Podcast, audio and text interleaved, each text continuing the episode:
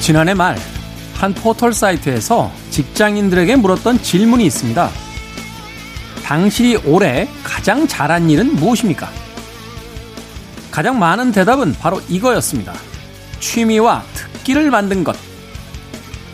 봄도 여름도 뭐 하나 제대로 느껴보지 못했는데 어느덧 해가 지면 창밖으로 꽤 선선한 공기가 전해지고 있습니다. 누리지 못하고 잃은 것이 참 많은 2020년 이 언택트 시대에 걸맞는 취미 하나 정도 나에게 남겨주는 건 어떨까요? 김태현의 시대음감 시작합니다.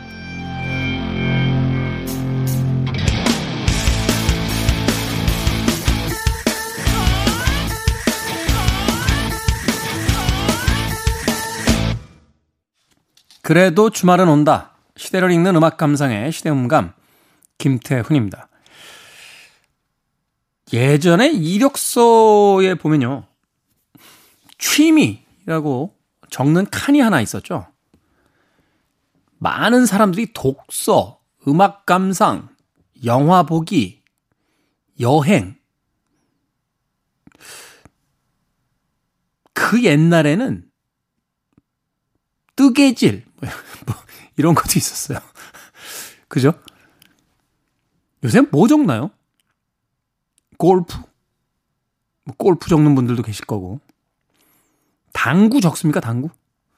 당구 잘 안 적는 것 같아요. 조기 축구. 그런 거 안 적고. 아, 1인 방송 이런 거? 어, 집에만 가면 유튜버로 이제 변신하는 분들. 그런 것도 있겠네요. 사실 올해는 봄에 벚꽃놀이 제대로 못했고요.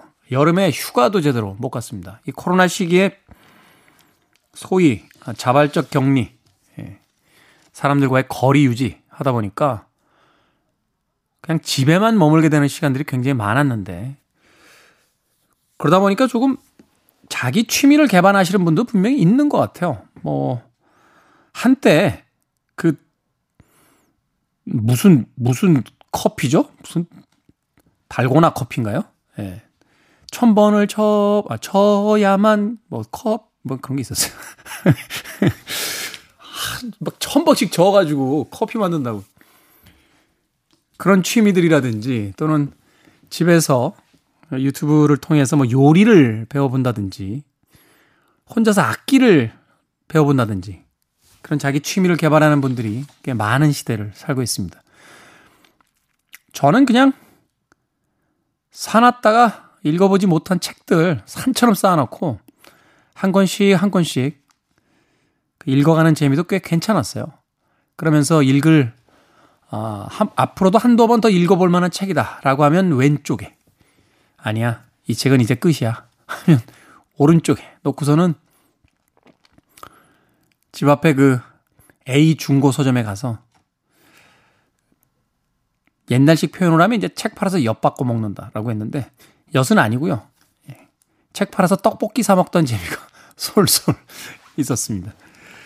이렇게 새로운 취미, 또 새로운 어떤 자신만의 삶의 패턴을 만드는 것도 좋겠습니다만, 좀 안타까운 것은 이 코로나 블루 때문에 답답해하고 우울해지니까 부쩍 발코니에 나와서 담배를 태우시는 분들이 많이 늘었다라고 합니다. 저는 담배 끊은 지 조금 됐는데요.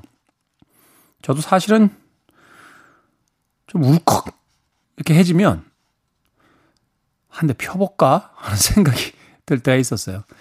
우리가 새로운 취미는 만들지 못하더라도 나쁜 버릇을 들이는 음, 그런 일은 없어야 될 것 같습니다. 집에 오래 있다고 가족들하고 싸우지 마시고요. 네.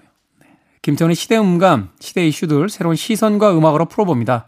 토요일과 일요일 오후 2시 5분, 밤 10시 5분 하루 두 번 방송되고요. 팟캐스트로는 언제 어디서든 함께 하실 수 있습니다. 더 쿡스의 음악 듣습니다. Bad Habits.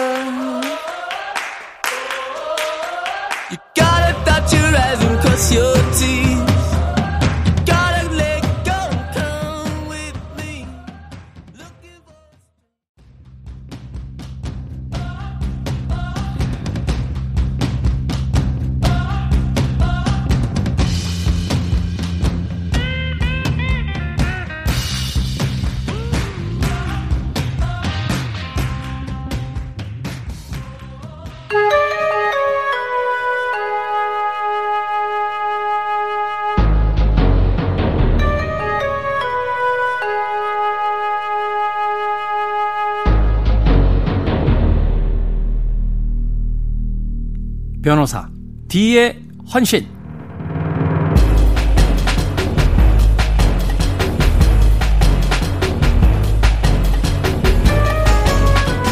얼마 전 탐정사무소가 합법화되었다는 소식 여러분도 들으셨습니까?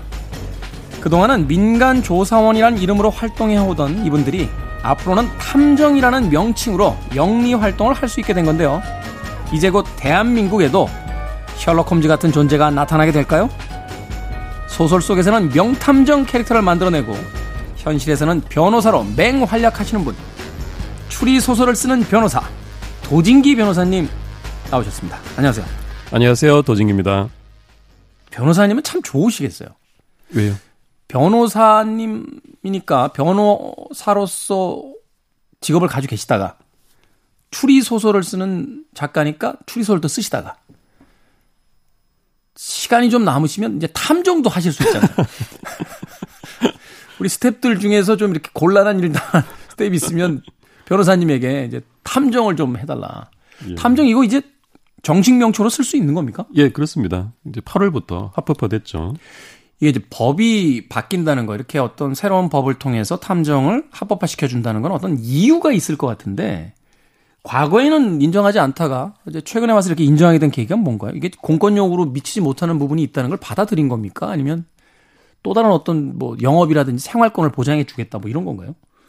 이게 어떤 기본적으로 시장의 요구에 따른 것 같습니다. 음. 이런 것들이 필요하다는 어떤 강력한 그 필요성 이런 것들이 제기되면서 입법화하게 된 것 같습니다. 말하자면 실질적으로 탐정업이 이름만 없었지 실시되고 있는 게 있었거든요. 흥신소, 심부름 센터 뭐 이렇게 있었잖아요. 그렇죠. 그런 것들을 합법화하면서 관리하에 두겠다. 아, 그러니까 음성적이었던 것을 양성적으로 바꾸겠다. 네.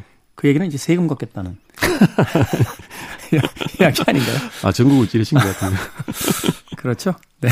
제가 그런 부분이 좀 예민해. 예민해서.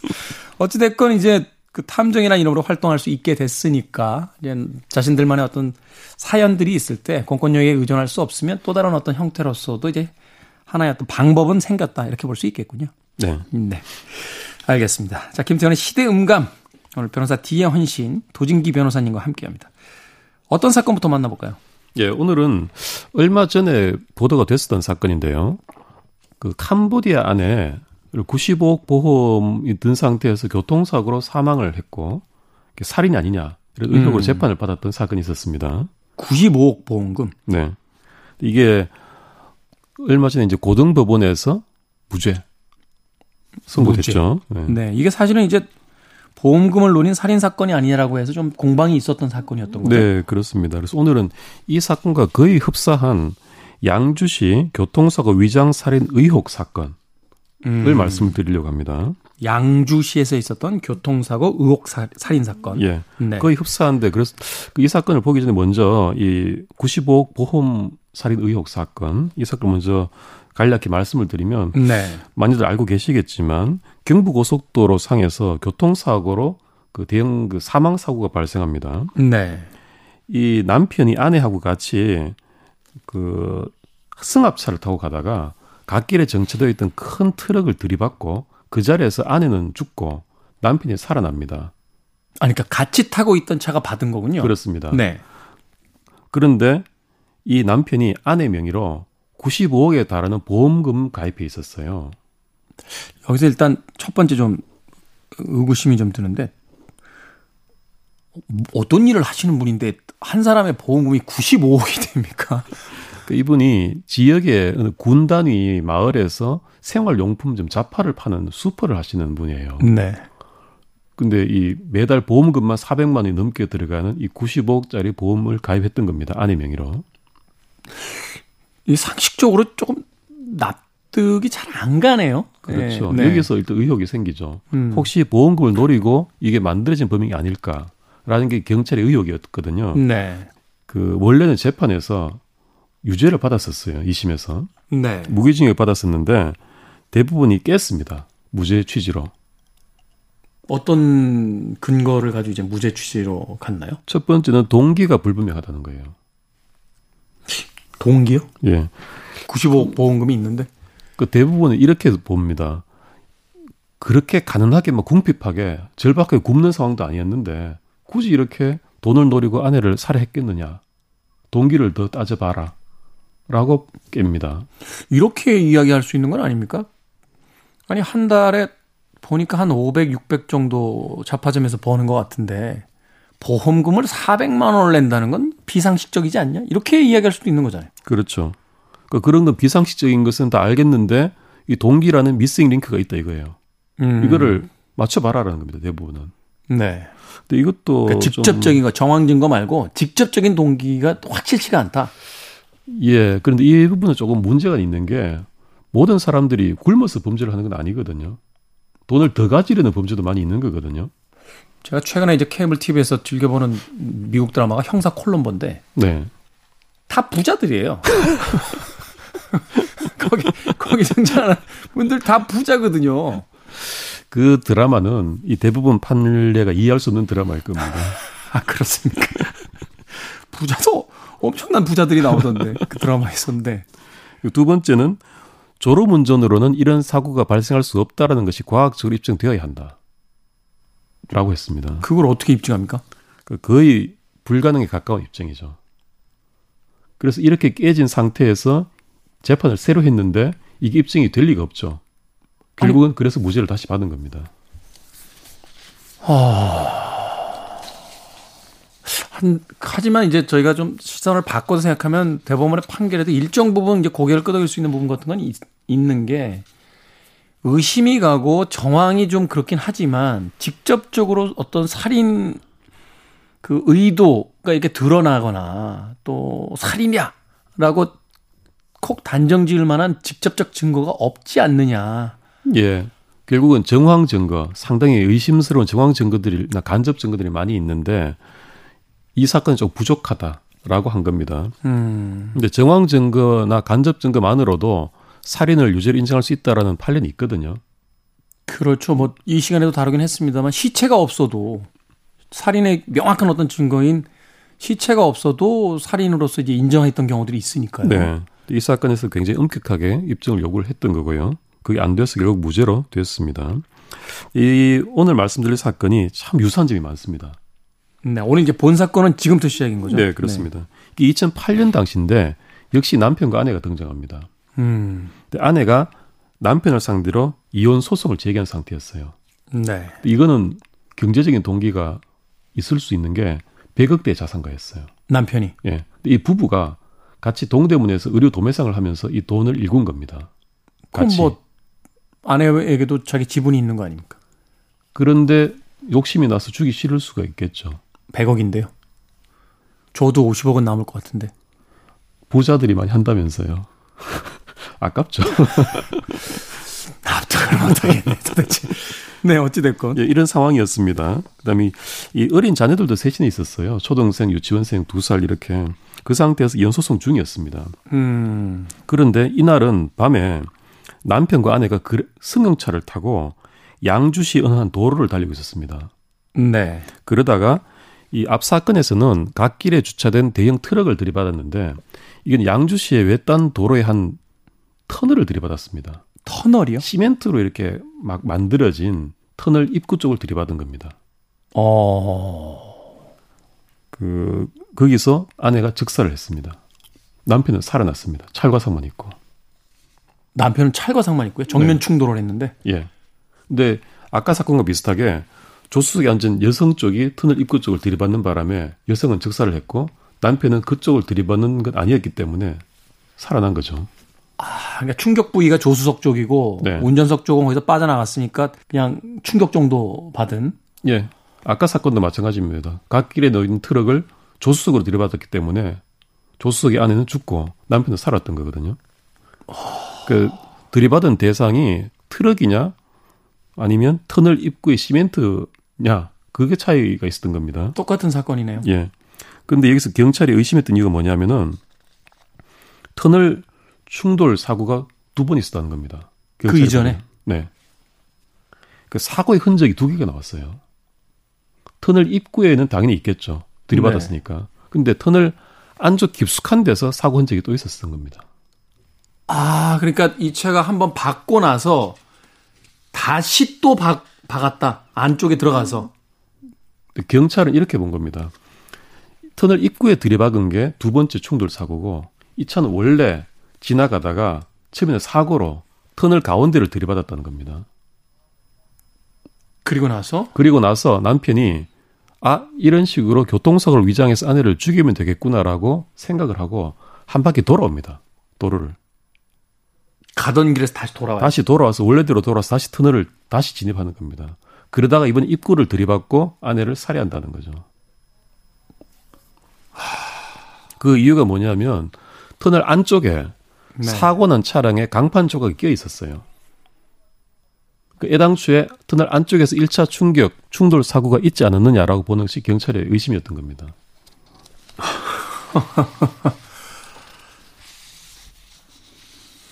그러니까 안에 자동차에 어떤 흔적이 남아 있다라면 이건 그냥 추측이 아니잖아요. 네. 과학이죠. 그렇죠. 이게 뭐 잔해가 남아 있는 거니까. 더군다나 진행 방향이 반대쪽으로 가던 목표 지점이 있는데 거기서 굳이 유턴을 해서 또 들이받았다라는 건 한 바퀴 돌아왔다는 거죠. 그렇죠. 빙 둘러, 둘러서. 경찰은 이제 그렇게 그 단정을 내리고 살인으로 기소를 했습니다. 네. 그리고 이 사건은 오히려 아까 사건보다 더 일사천리로 유죄를 받았어요.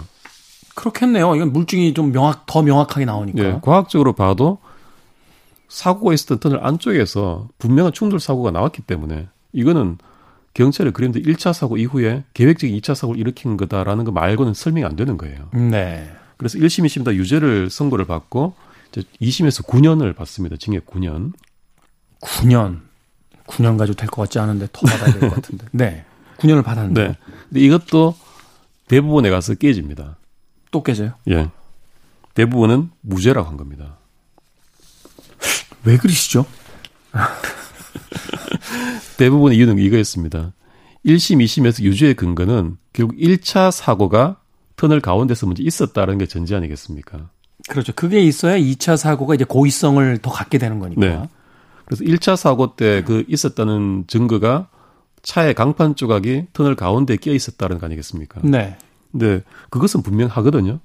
하지만 대부분은 그 시기가 문제라는 거예요. 가운데 낀 철판 조각이 그 2차 사고 전에 1차 사고 때 낀 거라고 단정을 어떻게 할 수 있느냐라는 거예요. 그 증거가 뭐가 있냐라는 거예요. 그러니까 이게 뭐 극단적으로 얘기하면 그 어제 사고 난 것 먼저 받은 걸 수도 있고 그저께 뭐, 뭐 이런 건가요? 그러니까 그 대부분의 그런 말이 성립하려면 그럼 이 강판 조각이 언제 어떤 경로를 끼게 되었냐가 설명이 돼야 되는데 그게 설명이 돼야 2차 충돌이라는 것이 논리적으로 설명이 되니까. 그렇죠. 근데 1차 충돌에서 강판 조각이 낀 게 아니라면 대부분처럼 그럼 다른 경로를 낄 수 있었다면 이게 어떻게 가능한 건지가 사실은 상상이 잘 안 되죠.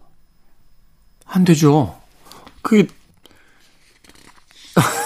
그런데도 대부분은 이게 1차 충돌 때 강판 조각이 낀게 아닐 수 있다라는 것 때문에 무죄로 낀 겁니다. 약간요. 그 법원 판결에 대한 이야기를 이 변호사 뒤에 헌신해서 계속 듣다 보면 어떤 느낌이 드냐면 고대 그리스에서요. 이 아카데미 학당 철학자들하고 저 소피스트들하고 이렇게 논쟁 벌이는 것 같아요. 예. 예? 그러니까 뭐 논법 가지고 막 하는데 아니 화살이 날아간다는 걸 어떻게 증명할 수 있습니까? 화살은 점으로 나눠져 있고 점은 움직일 수 없는데. 뭐, 뭐 이런 이런 논리 예. 같은 생각이 들어서 네. 네.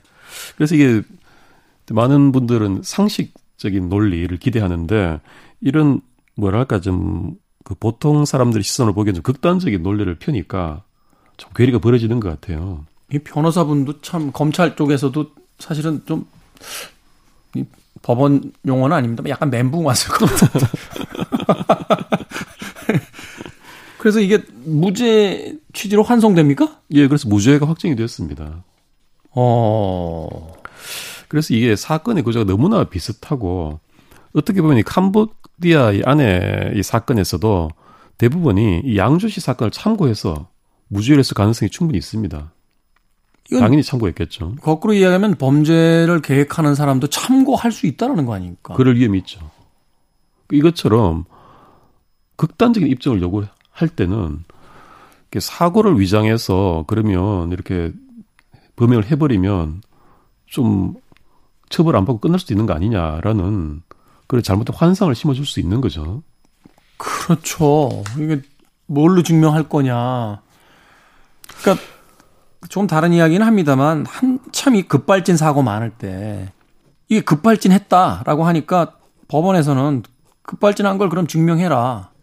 라고 하는 건데 자동차를 만든 회사는 대기업이고 그 사고를 당한 개인은 이제 그 말 그대로 개인인데 아니 일개 개인이 자동차 구조도 모르는데 이걸 어떻게 증명을 합니까? 그러니까 이제 서구 같은 경우는 제가 얘기를 들으니까 급발진이 절대로 날 수 없다는 걸 자동차 회사에서 먼저 증명해야 된다. 뭐 이런 구조로 이제 재판이 진행된다는 이야기도 들었거든요. 그게 아마 제조물 채빙법이라고 해서 네. 그 생산물에 대한 그 손해배상 청구할 때 그게 하자가 없다라는 것을 기업 측의 책임을 좀 넘기는 그런 쪽으로 법리가 있습니다. 네. 우리나라는 이제 그런 법은 없죠. 음. 제조물 책임법이라는 것은. 근데 이런 그 살인 사건 같은 경우 이제 그런 딜레마가 분명히 있습니다. 지금 상식적인 선에서는 참 저렇게까지 완벽 입증을 요구해야 하나 음. 싶다가도 또 이 개별 사건에서는 판사들은 정말 그래도 만회하나 직접 증거도 없는데 잘못 판결하면 억울한 사람이 있을 수 있지 않나라는 두려움 때문에 또 이렇게 가게 되고 그런 피행성이 계속 드러나는 것 같습니다. 저희가 말은 쉽게 합니다만 음, 저부터도 만약 말하자면 그 판사의 입장에서 예, 물론 이제 그럴 가능성은 전혀 없습니다. 제가 공부를 참 못했기 때문에 근데 판사 입장에서 이런 사건을 만나게 된다라면 하, 나도 심정적으로는 이게 유죄 같긴 한데 이게 말하자면 논리적으로 어느 한 구석이라도 약간의 빈틈이라도 있게 되면 혹시라도 내가 잘못 판단했다가 아, 정말로 억울한 피해자 한 명을 더 만들어내는 게 아닐까 하는 생각을 하게 되면 인간적으로 참 갈등이 될 것 같네요. 예, 이게 결국은 AI가 아니라 판사가 사람이기 때문에 더 그런 게 있습니다. 결국은 내가 내 판단으로 사람을 무기징역이든 뭐 한다는 거 아니겠습니까? 그렇잖아요. 그 부담이 큰 거죠. 그 변호사님도 잘 아시겠습니다만 이제 우리가 이제 사건을 대할 때는 우리는 이제 기사로서만 대하게 되니까 범죄의 어떤 흉악성만 가지고 이런 사람은 사회에서 완전 격리시켜야 돼 뭐 중범죄에 해당하니까 형량을 높게 해야 되라고 하는데 판사님들은 이제 사건 사례도 다 보시고 현장에서 또 그 피해자의 얼굴도 직접 보고 그 사람의 어떤 뭐 태도도 보고 뭐 여러 가지를 보니까 사실은 거기서 인간적으로 더 세게 판결할 수도 있지만 또 한 인간의 어떤 인생이 달린 문제니까 또 거기서 어떤 일종의 선인을 또 베풀려고 하시는 부분도 또 생길 수도 있고 이게 참 복잡한 문제네요. 예, 그렇습니다. 사실은 어떻게 보면 나쁜 범죄를 보고 분노를 하는 것은 책임은 없거든요. 그렇죠. 분노해서 정말 나쁜 사람이라고 하- 하는 건 좀 쉽고 책임은 없는데 정작 그 사건을 다루게 되면 좀 무게가 달라지는 면도 분명히 있습니다. 그렇죠. 그야 뭐 가족 사항도 볼 거고 뭐 성장 배경도 볼 거고 하다 보면 그런 부분들이 있지 않을까 하는 생각이 드는군요. 마음이 좀 그러네요. 네. 도진기 변호사님과 함께 변호사 디아 헌신 진행하고 있습니다. 음악 한 곡 듣고 오겠습니다. 아, 자동차를 제발 그런 데 쓰지 말아 주셨으면 좋겠어요. 디바인 코미디의 Your Daddy's Car라는 곡인데요. 운전면허를 처음 따서 어, 자동차를 몰던 그 행복한 기억만 네, 가지고 있었으면 좋겠습니다. 제발 차를 가지고 뭘 안 하셨으면 좋겠어요. 음악 듣고 옵니다.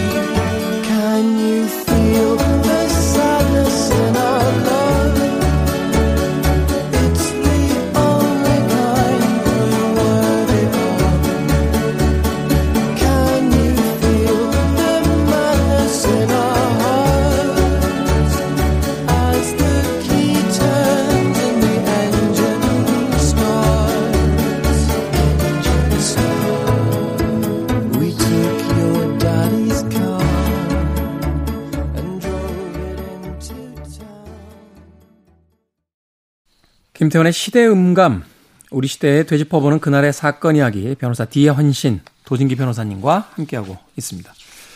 자, 아, 두 번째 사건, 어떤 사건입니까? 예, 이건 비교적 최근 사건입니다. 작년 한 1년 정도 전에 있었던 판결인데요. 네. 어, 아내가 혼인 외에서 출생한 자녀를 그 남편의 친자녀로 인정한 판결이 있었습니다. 이건 또 뭔가요? 그러니까 아내가 다른 남자의 아이를 낳았는데 네. 그거를 남편의 친자의 친자라고 법적으로 친자라고 확정한 판결이 있었습니다. 대법원에서. 변호사님 왜 이런 사건만 가져오십니까? 아니, 순간적으로 저도 뭐가 이렇게 훅 올라오는데 지금 방송 듣고 계신 분들도 아마 비슷한 느낌일 것 같아요. 이 살해에 대한 것들 제대로 들어보기도 전에 예, 저도 이 판결에 대해서 그렇게 우호적인 마음을 가지고 가져온 것은 아닙니다. 소개를 좀 해주시죠. 예, 먼저 사건을 말씀을 드리면요. 부부가 85년도에 결혼을 했습니다. 네. 그 남편이 92년도에 무정자증 진단을 받습니다. 95년에. 네, 그래서 네. 이제 자녀를 갖고 싶으니까 일단은 그 인공 수정을 합니다. 그렇겠죠? 예, 첫째는 남편하고 이렇게 합의해서 제3자의 정자를 제공받아서 인공 수정으로 첫째를 출산합니다. 네. 둘째는 아내의 혼외 관계, 그 불륜으로 출산을 합니다. 남편은 몰랐죠, 당연히. 그때도 또 인공수정으로 한 줄 알았나요? 아, 남편은 무정자증이 나온 줄 알았습니다. 무정자증도 낫나요?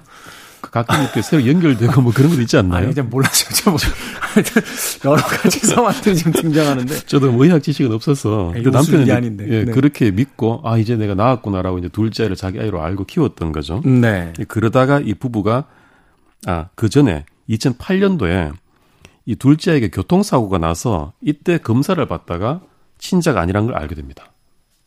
대개 이제 혈액형을 통해서 알게 되거나 뭐 이러죠. 네. 네네. 그러다가 2013년도에 이 부부가 이혼을 합니다. 아, 친자가 아니라는 걸 알고도 한 5년 정도는 시간이 흘러갔군요. 그렇습니다. 네네. 뭐 그 사이에 부부 관계가 나빴는지 어떤지 모르겠습니다만 정식 이혼이 된 것은 2013년 15년이 됩니다. 법적으로. 네. 그런데 이 남편은 둘째, 첫째 다 내 아이가 아니다 못 키우겠다 친자 아니다 라고 주장하면서 소송을 낸 거예요.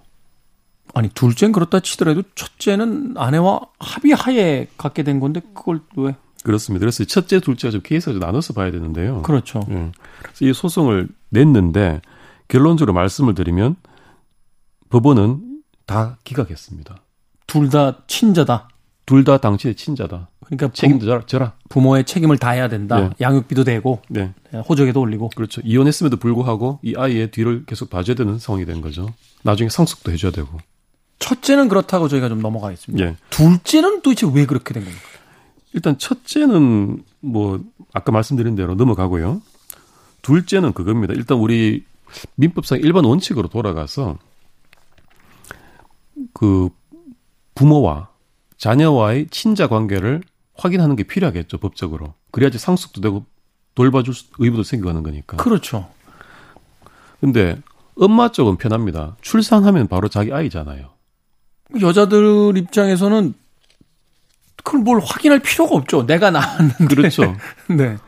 그래서, 그래서 남자에 한해서만 법적 규정이 있습니다.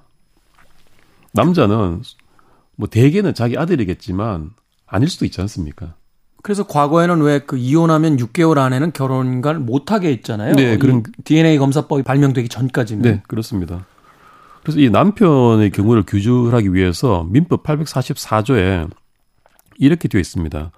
혼인 중에 임신한 자녀는 남편의 자녀로 추정한다. 추정한다. 네. 뭐 거기까지는 동의할 수 있죠. 네. 추정이란 말은 결국은 확실한 반증이 있으면 뒤집어진다는 얘기거든요. 그러니까 일단은 그렇게 인정해 줄게. 그런데 다른 사안이 등장하면 그때 다시 얘기해 보자. 이 얘기잖아요. 그렇죠. 네. 그런데 규정은 이렇게 되어 있지만 이 사건에 관해서 굉장히 오랜 역사가 있습니다. 이런 종류의 사건에 대해서 제일 먼저 있었던 것이 그 68년도에 판결이 있었습니다. 1968년. 예. 저 태어나기 전이네요. 예. 이 추정 규정에도 불구하고 예외를 인정 안 했습니다. 뭐 남편하고 부부가 따로 살았건 뭐건 혼인 중에 태- 임신했으면 그 남편의 자녀다라고 판단을 내렸어요. 제가 최근에 굉장히 그래도 여성 쪽의 입장을 많이 들으려고 하는데 이건 좀 납득이 안 가는데 뭐죠? 이거는 이건 뭐죠? 네. 더군다나 1968년이면은 이 가부장제 문화가 굉장히 세던 시절인데 그래서 오히려 어떤 그런 점에서 가부장으로서의 책임을 막 뒤집어 씌우던 게 아니었나 싶기도 하고요. 네. 예. 이 판결 이후로 15년이 흘러서 상당히 진보적인 판결이 나옵니다. 하나. 음. 이게 뭐냐면 이 추정이 아니라 사실상 확정이나 마찬가지는 판결이었잖아요. 그렇죠. 어, 끌려 근데 예외를 하나 둡니다. 부부가 그 부부 사이에 혼인 중에 임신한 아이를 하더라도 부부가 따로 살았으면 그 사이에 임신한 아이는 친자로 보지 않는다. 아, 이제 좀 이해했습니다. 그러니까 1968년도에는 이게 DNA 검사법이나 이런 게 없었으니까 예.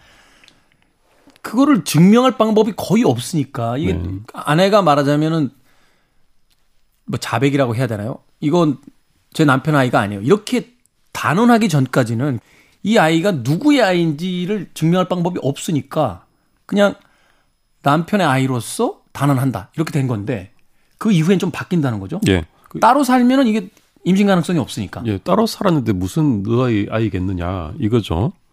그래서 이 83년도 이 판결이 상당히 그 좀 당시로서는 혁신적인 판결이었죠. 아니 이게 왜 혁신적이에요? 당연한 거지. 오래 유지되던 판결을 깼다는 의미에서 그렇습니다. 아니 변호사님 너무 냉정하게 이렇게 차분하게 이야기하시면 제가 좀 이상한데 이건 좀 말이 안 되지 않습니까? 예. 근데 84년 이후로 또다시 혁명적인 변화가 일어납니다. 네, 바로 DNA 감식 기술의 개발입니다. 그렇죠. 예. 이게 이 판결이 있은 지 바로 다음 해 하필이면 영국의 그 레스터 대학교의 제프리 교수라는 분이 DNA 감식으로 판별해내는 기술을 발명해냅니다. 그래서 이제는 뭐그6.25 전쟁 때 돌아가신 어떤 그 병사의 그 유고를 이렇게 발굴을 해도 이게 누구의 어떤 선조인지 다 찾아낼 수 있잖아요. 그렇죠. 그때부터 범죄 수사라든지 혁명적으로 바뀌고 패러다임도 크게 바뀝니다. 그래서 이것이 일반화됐죠 지금은 완전히 네. 그리고 미세량만으로도 다 그 친자 관계는 물론이고 다 드러나지 않습니까? 네. 근데 이것이 이제 일반화된 현재 상태에서 이 사건이 일어난 겁니다. 음, 이 사건에서 유전자 검사를 했는데 둘째 아이가 내 아이가 아닌 거예요. 네. 이 이상 확실할 수가 없죠. 되게 99점 이렇게 나오지 않습니까? 99.99999뭐 이렇게 나갑니다. 확률상으로는. 부부가 같이 안 살았다는 것도 사실은 안 살았다 하더라도 한 번씩 뭐 또 기차 타고 만날 수도 있는 거지 않습니까? 아니, 그렇게 하죠. 예, 근데 거기에 비하면 이 유전자 검사 결과는 훨씬 확실한 거예요. 아니 그렇죠. 이거는 뭐 과학적인 어떤 예. 네 근거 가 분명하니까. 근데 83년 판결이 있은 이후에 이 유전자 검사 기술이 개발됐고 이제 이것으로 검사해 보니까 친자가 아니더라라는 게 나왔어요. 그래서 이번 사건이 소송이 제기됐습니다. 이거 봐라 같이 안 산 건 물론이고 유전자가 달라 내 아이가 아니야 네. 라고 남편이 부친이 소송을 냈는데 대부분은 아니야 같이 안 산 것만 예외고 다른 건 예외 없어 당신이 친자야라고 판결을 내린 게 이 판결의 의미인 겁니다. 말하자면 83년도에 그 기준을 그대로 유지를 한 거예요. 유전자 기술이 발달했음에도 불구하고. 아니 그 시대가 바뀌면 그 법의 판결도 바뀌는 거 아닌가요? 제가 이 시간에 한번 그런 예를 들어봤던 것 같은데 비행기 개발 전까지는 땅 주인이 그 위에 하늘도 소유한다 뭐 이런 쪽으로 이제 개념들이 있었는데 비행기가 개발돼서 이렇게 자꾸 농장 위로 지나다니니까 그 농부가 소송을 했다는 거죠. 내 땅 위로 자꾸 지나다니는데 그 못 다니게 해달라라고 했더니 법원에서 그 판례는 비행기 개발 전까지 얘기고 비행기가 개발이 됐기 때문에 이제는 그 공중 몇 메다 이상으로는 이게 공유권이라 예. 누구의 그 영공이 아니다. 이거는 이제 공공의 재산이기 때문에 그런 뭐 이렇게 이야기하면 이제 우리가 납득을 하게 되는데 DNA 개발 전까지는 이제 판독 불가능성이 있으니까 그렇게 이야기할 수 있다고 하지만 판독이 가능한데도 그런 판결을 내리는 건 어떤 근거인가요? 그렇죠 그러니까 말씀하신 대로 과학적인 친자 확인 방법이 확립됐는데 여전히 옛날 그 기술이 없던 시절의 기준을 그대로 확정 지은 거예요 그러니까요. 예. 이게 이게 판례의 태도는 그렇습니다. 자녀의 복리를 위해서 또 가정의 평화를 위해서 이런 판결을 한다라고 취지를 밝힙니다. 아니 그게 무슨 논리인가요? 아니 아니 저 아이의 행복을 위해서 네 아들 해 이거잖아요 지금 말하자면 그안 그런가요? 그 어, 야, 네가 죄를 아들로 안 받아주면 제가 인생이 불행할 것 같으니까 너 그냥 네 아들로 해. 이- 이런 논리잖아요. 제가 이 방송을 한 이후로 가장 어이없사시는 것 같아요. 그러니까 납득이 안 가니까요. 이게 그 사실은 저도 마찬가지로 이 판결이 납득이 잘 안 갑니다. 사실은. 네. 예. 왜냐하면 이게 기술이 이만큼 발전했는데 그게 전혀 반영이 안 된 거거든요. 그러니까요. 이게 음. 그리고 이게 그렇습니다. 이 유전자라는 게 거의 본능 이전의 문제일 수도 있지 않습니까? 그렇죠. 예. 어. 그 자기 자녀를 낳고 기르는 것 자체가 유전자의 보존이라든지 그- 그게 다 있는 건데 네. 완전 남의 아이를 법적으로 당신의 아이다라고 확정지어서 키우라는 것 자체가 어떤 본능이라든지 근원적인 어떤 질서에 반하는 것일 수도 있겠죠. 근데 이게 보면은 어떤 저는 크게는 이렇게도 보입니다. 개체의 이익보다 종의 이익을 더 앞세운 게 아닌가. 저게 어려운 얘기로 자꾸 알겠습니다. 자꾸 법, 법원을 합리화시키려고 하지 마시고요. 그래서 이제 그 첨언을 말씀을 드리면 이게 완전히 안 되는 것은 아니고 네. 유전자 감식 등으로 인해서 내 아이가 아니다라는 것을 알게 된 날로부터 2년 안에는 소송이 가능합니다. 신생 부인의 소라는 게 기술적으로 가능합니다. 근데 2년을 넘겨버리면 확정이 되는 겁니다. 돌이킬 수 없는 상황이 되는 겁니다. 이- 아, 그러니까 알게 된 날로부터 2년 후. 네. 그러니까 아 이런 거군요. 그러니까 그게 만약에 문제였다라면 당신이 빨리 소송을 시작을 했었어야지. 저 아이도 인격체인데 2년이 넘는 시간 동안 저 아이는 당신을 아버지라고 생각하고 어? 그렇게 키워져 왔고 그 오랜 시간을 지나왔는데 이제 와서 당신이 아버지라고 안 하면 그것도 윤리적으로 이상하지 않느냐. 뭐 이런 어떤 취지가 또 반영이 된 거군요. 그런 취지 같습니다만 그것도 논리적으로 일관된 건 아닌 게요. 네.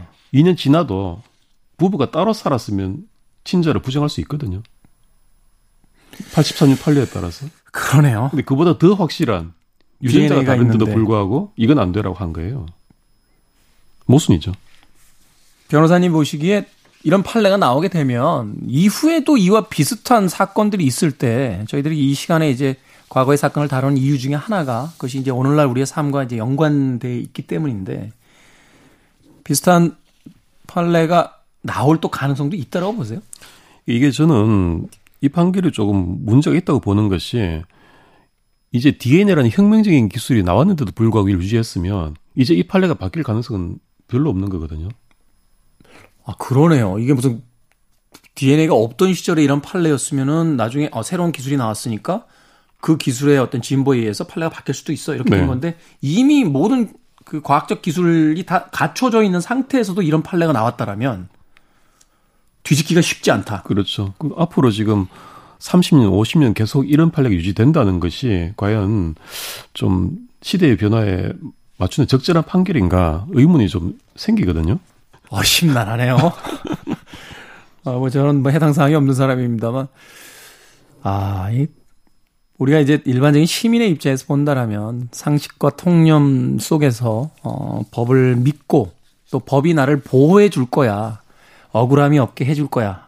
물론 이제 두 사람 간에 어떤 분쟁이 있을 때는 뭐 한 사람만 완전히 억울하고 또 한 사람은 완전히 그 범죄자인 경우가 아, 있을 수도 있겠습니다만 그렇지 않은 경우도 있겠죠. 뭐 6대 4나 7대 3처럼 교통사고에 어떤 범칙금을 내는 것처럼 그런 어떤 그 억울함과 아, 이런 것들이 있을 수 있겠습니다만 그래도 법에다 호소할 때는 적어도 어, 정의로울 거야, 공평할 거야라는 믿음 같은 것들이 있어야 될 텐데 이런 사례들을 만나게 되면 우리들의 상식과 좀 많이 다르기 때문에 좀 난감해지는 것도 사실이네요. 그렇습니다. 특히 이 사례가 이제 가족 관계에 관한 문제지 않습니까? 이 부분, 이런 부분들은 어떻게 보면 판사보다 시민들이 더 잘 알 수 있는 영역일 수 있습니다. 네. 그래서 법 논리보다는 시민들의 문화, 감성을 더 존중해야 될 영역이 아닌가 그런 생각은 좀 들고요. 네. 이 판결문이 굉장히 깁니다. 한 70페이지 정도 되는 판결문인데 아주 이렇게 치밀한 법리를 정했습니다만 좀 정작 중요한 것이 빠지지 않은가 하는 생각도 어, 듭니다. 어컴스 면도날이라는 것이 생각나는군요. 예. 네. 여러 가지 개념을 사용해서 한 사건을 설명할 수 있다라면 가장 단순한 게 정답이다라고 네, 하는데 맞습니다. 70페이지가 넘어가는 그 판결문에 대한 이야기를 하고 있습니다. 자, 도진기 변호사님과 작별 인사 나누겠습니다. 변호사 D의 헌신.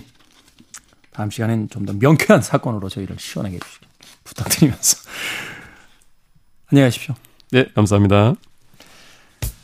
아, 이 사건에 대해서 맞춤곡처럼 등장하는 음악이 하나 있죠. 마이클 잭슨의 음악인데요. 빌리진입니다. 아, 노랫말 들어보시면 이런 가사가 나와요. 빌리진은 나의 연인이 아니에요. 그 아이도 나의 아들이 아닙니다. 라고 노래합니다. 마이클 잭슨의 빌리진 들으면서 저도 작별 인사 드리겠습니다. 지금까지 시대음감의 김태훈이었습니다. 고맙습니다.